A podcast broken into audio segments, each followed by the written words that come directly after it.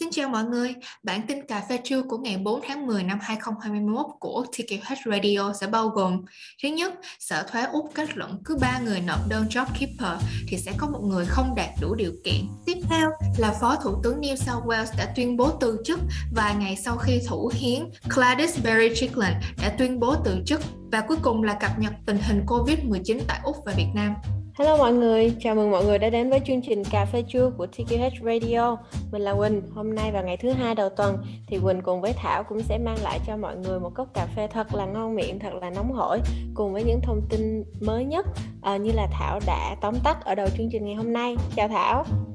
Hello chị Quỳnh, Đầu tiên em xin đưa tin về Sở Thuế Úc. Thì theo một đánh giá mới về chương trình JobKeeper của chính phủ đã cho thấy là hàng nghìn người xin trợ cấp hoàn toàn là không đủ điều kiện à, với tổng số tiền trợ cấp có thể lên đến tới 89 tỷ đô la thì điều này đã làm dấy lên một cuộc thu hồi tiền mặt từ các công ty Úc đã đưa ra các báo cáo sai lệch. Các tài liệu nội bộ của văn phòng thuế vụ Úc ATO thì trong đó đã nêu ra các cách để ngưng thanh toán và thu hồi tiền mặt và cũng cho biết là sẽ không thể đảm bảo về việc số tiền sẽ được trả toàn phần cho những người không đủ điều kiện. Trong bối cảnh về bất đồng chính trị đang diễn ra xung quanh việc liệu chính phủ có nên thông báo tên những công ty nhận được hỗ trợ lớn nhất từ chương trình JobKeeper này hay không thì theo như các tài liệu cung cấp do báo The Sydney Morning Herald và The Age, cho đến nay chỉ có 194 triệu đô la đã được hoàn trả cho chính phủ và ATO đã ngăn chặn được 767 triệu đô la khác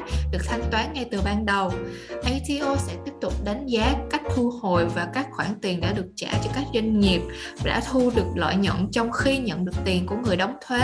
Thủ quỹ Úc Ông George Frydenberg cũng đã liên tục bảo vệ kế hoạch trước những lời chỉ trích của dư luận. Ông cho rằng chương trình JobKeeper là một trong những huyết mạch kinh tế giúp giữ cho 3,8 triệu người Úc có việc làm trong thời kỳ cao điểm của đại dịch. Ông George cũng chia sẻ thêm rằng các khoản thanh toán đã tạo ra sự kích cầu rất lớn cho nền kinh tế Úc với tác động lan tỏa tích cực đến chi tiêu của người tiêu dùng và việc làm. Cảm ơn Thảo đã mang lại đến cho mọi người những cái thông tin mới nhất về chương trình JobKeeper à, chị cũng muốn mang lại một số thông tin nữa liên quan đến việc thay đổi nhân sự của chính phủ tại bang New South Wales. Và ngày trước thì vào thứ sáu tuần trước đó thì bà uh, Gladys Berejiklian um, thủ hiến của bang New South Wales đã tuyên bố từ chức vì có dính dáng đến những cái vấn đề về tham nhũng. Và chỉ vài ngày sau đó thì phó thủ tướng của bang này cũng đã tuyên bố từ chức. Phó Thủ tướng New South Wales, ông John Barilaro cho biết là nhiệm kỳ lãnh đạo quốc gia của ông là một chặng đường khó khăn sau khi ông tuyên bố vào sáng nay là ông sẽ chính thức từ chức vào thứ tư tuần này và cái việc này diễn ra chỉ vài ngày sau khi thủ hiến Cledis tuyên bố từ chức. Ông Barry Lero cho biết ông sẽ kêu gọi một cuộc họp của đảng vào thứ tư uh, nơi mà ông sẽ chính thức từ chức Ông này cũng cho biết là ông sẽ làm việc với diễn giả và ủy ban bầu cử liên quan đến việc bầu cử cho vị trí của ông tại Monero. Ông Barry Lero cho biết thêm thời gian qua à, cái việc mà phục vụ của ông cho người dân New South Wales được coi là một vinh dự và đặc ân khi ông được lãnh đạo hàng ngũ à, những cái người quan chức cao cấp trong bang cũng như là à, trong nước và ông đã ca ngợi khả năng lãnh đạo của bà Barry Chicklin Ông cũng chia sẻ rằng chặng đường lãnh đạo sẽ còn nhiều khó khăn cho những người tiếp theo kế vị ông và bà Gladys à, và ông cũng cầu chúc cho họ có những điều tốt lành và những điều may mắn nhất. Ông cũng sẽ cổ vũ từ bên lề và cảm thấy rất hào hứng với những gì phía trước của họ.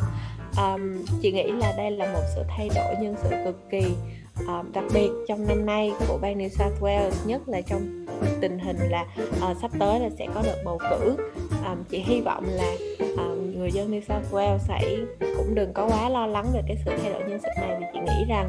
uh, chính quyền của bang cũng sẽ cố gắng làm tốt hết sức có thể để đảm bảo cái bộ máy chính quyền có thể vận hành một cách trơn tru và hỗ trợ cho cuộc sống của người dân cuối cùng thì chị nhờ Thảo mang đến cho mọi người những thông tin về Covid-19 như thường ngày chúng ta vẫn mang tới nhé. Dạ vâng, em cảm ơn chị Quỳnh đã đưa tin về uh, lãnh đạo của New South Wales. Tiếp đây thì em sẽ tiếp tục uh, cập nhật tình hình Covid-19 tại Úc và Việt Nam thì ngày hôm nay tại bang Victoria đã là ngày thứ năm liên tiếp ghi nhận số ca dương tính với Covid-19 vượt ngưỡng là 1.000 ca mỗi ngày. Sáng nay, Bộ Y tế cũng thông báo bang Victoria ghi nhận 1.377 trường hợp dương tính với Covid-19 và Melbourne đã trở thành thành phố ở trong lockdown dài nhất thế giới, vượt qua thủ đô Buenos Aires của Argentina. Tính đến thứ hai ngày hôm nay, Melbourne đã bước sang ngày lockdown thứ 246. Trong khi đó thì bang New South Wales ghi nhận 667 ca dương tính với Covid-19. Chúng ta có thể thấy là số ca đã giảm rất là mạnh tại bang này khi mà chính phủ Úc thông báo mở biên giới vào tháng 11 năm nay. Còn tại Việt Nam thì tính từ 17 giờ ngày 2 tháng 10 đến 17 giờ ngày 3 tháng 10 trên hệ thống quản lý quốc gia ca bệnh COVID-19 đã ghi nhận 5.376 ca nhiễm mới, tức là đã giảm 110 ca so với ngày trước đó. Và hai thành phố đã ghi nhận ca bệnh cao nhất bao gồm thành phố Hồ Chí Minh với 2.461 ca và Bình Dương là 1.283 ca. Vậy là tin về Covid-19 đã kết thúc bản tin cà phê trưa của ngày hôm nay. Cảm ơn các bạn đã lắng nghe tin buổi trưa của TQH Radio. Mọi đóng góp ý kiến, các bạn có thể để lại ở phần comment hoặc inbox cho trang Facebook của Tạ Quang Huy. Hẹn gặp lại các bạn vào bản tin trưa ngày mai. Cảm ơn Thảo. Chào tạm biệt và hẹn gặp lại.